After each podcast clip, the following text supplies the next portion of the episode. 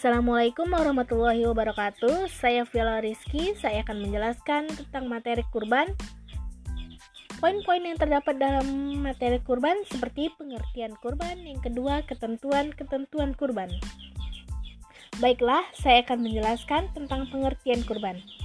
Menurut bahasa, kurban berarti mendekatkan diri, sedangkan menurut istilah, kurban adalah menyembelih hewan pada hari raya Idul Adha dan hari tasyrik yaitu tanggal 11, 12, dan 13 Zulhijjah dengan maksud beribadah kepada Allah Subhanahu wa taala.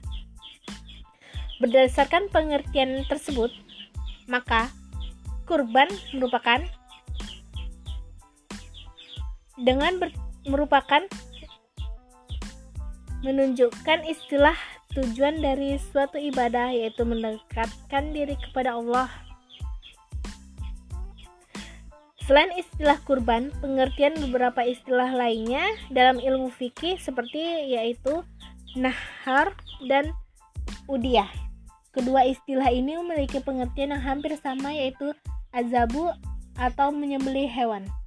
Dengan demikian, dua istilah ini lebih menunjukkan praktek ibadah kurban yang disyariatkan. Itulah sebabnya waktu pelaksanaan ibadah ini disebut Yaumun Nahri atau lebih dikenal Idul Adha. Di antara dalil yang menunjukkan disyariatkan kurban adalah firman Allah dalam Al-Qur'an surah Al-Kautsar ayat 1 sampai 2 yang berbunyi A'udzubillahi minasyaitonirrajim. Bismillahirrahmanirrahim. Inna a'tainakal kautsar fasalli li rabbika wanhar. Sadaqallahul azim.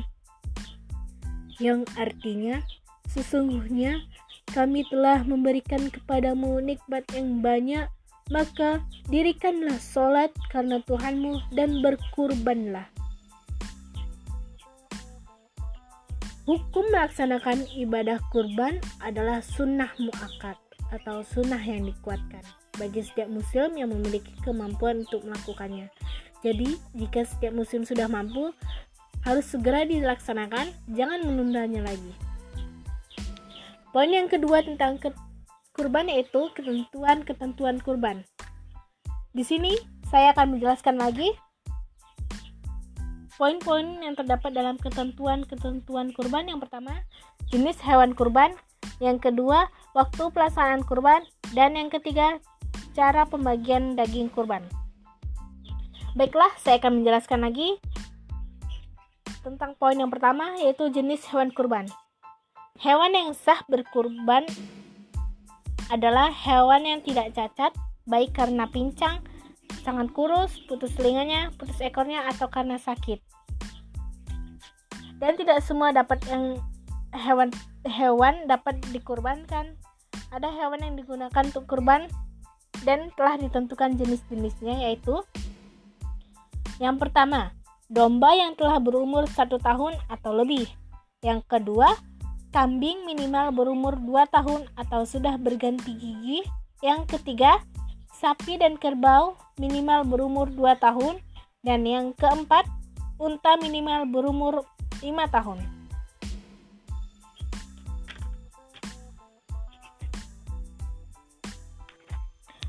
Ketentuan jenis hewan kurban di antara lain didasarkan ada beberapa hadis Rasulullah Shallallahu Alaihi Wasallam. An Anas qala dohan Nabi Shallallahu Alaihi Wasallam bika syaini amlahaini ini riwayat Bukhari wa Muslim yang artinya dari Anas ia berkata, sesungguhnya Nabi Shallallahu Alaihi Wasallam pernah berkurban dengan dua ekor kambing yang gemuk dan bertanduk. Sabda Rasulullah yang kedua yaitu An Anas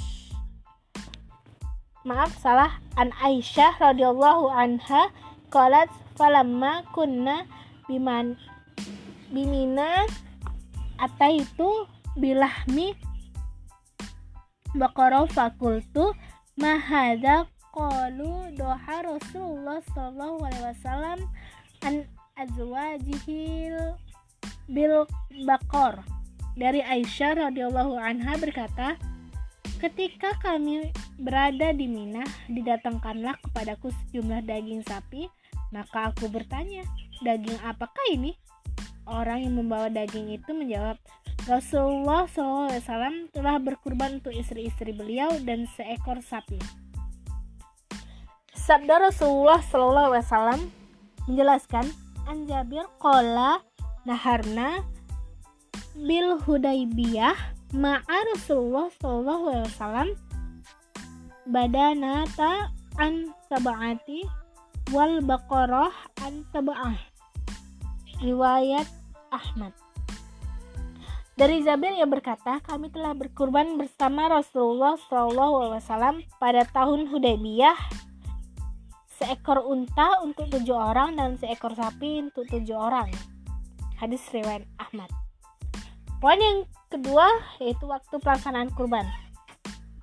Melaksanakan ibadah kurban hanya boleh dilakukan pada tanggal 10 Julhijjah dan hari tasyrik yaitu tanggal 11, 12, dan 13 Julhijjah. Dimulai sejak selesai sholat idul adha sampai menjelang matahari terbenam tanggal 13 Julhijjah. Rasulullah SAW bersabda, Qala Rasulullah sallallahu alaihi wasallam an zabaha qabla shalah fa innama zabaha li nafsihi wa man zabaha ba'da shalah faqad tamma nusuku wa asaba sunnal sunnatal sunnatal muslimin riwayat Bukhari Rasulullah SAW bersabda Barang siapa berkurban sebelum sholat idul adha maka sesungguhnya ia menyembelih untuk dirinya sendiri. Dan barang siapa menyembelih kurban sudah sholat idul adha dan dua khutbah maka sesungguhnya ia telah menyempurnakan ibadahnya dan telah menjalankan aturan Islam. Hadis riwayat Bukhari. Jadi barang siapa berkurban sebelum sholat idul adha maka terhitung untuk menyembelih dirinya sendiri dan barang siapa yang menyembelih kurban sesudah sholat idul adha maka ia telah sempurna ibadahnya dan telah menjalankan aturan Islam. Poin yang ketiga yaitu cara pembagian daging kurban. Di sini saya akan menjelaskan bagaimana sih cara pembagiannya. Hewan kurban yang telah disembelih tidak lebih dari satu per tiga dagingnya boleh diambil oleh orang yang berkurban, sedang yang lainnya dibagikan kepada mustahik kurban. Mustahik kurban itu seperti fakir miskin. Seluruh ketentuan mengenai kurban menunjukkan pembagian daging kurban adalah berupa daging segar bukan setelah dimasak. Jadi daging yang sudah disembelih dan sudah dibersihkan semuanya dibagi-bagikan dan ditimbangkan terlebih dahulu agar pembagiannya rata. Pembagian yang demikian ini sesuai dengan firman Allah dalam Al-Quran surah Al-Hajj ayat 28 yang artinya maka makanlah sebagian daripadanya dan sebagian lagi berikanlah untuk dimakan orang-orang yang sengsara lagi fakir jadi kita yang berkurban boleh memakannya. Selebihnya dibagikan. Sabda Rasulullah SAW menjelaskan kalau Rasulullah SAW innama nahaitukum min ajli dafah allati dafat alaikum fakulu wa watas watasot daku waddahoru riwayat Abu Daud Rasulullah SAW telah bersabda sesungguhnya kami telah melarang kamu sekalian dari menyembelih hewan yang masih tersimpan atas kamu maka daging kurban itu makanlah sedekahkanlah dan simpanlah. Demikian penjelasan dari saya. Lebih dan kurangnya saya mohon maaf. Itulah yang telah saya sampaikan tentang materi kurban. Wabillahi taufik wal hidayah. Wassalamualaikum warahmatullahi wabarakatuh. Terima kasih.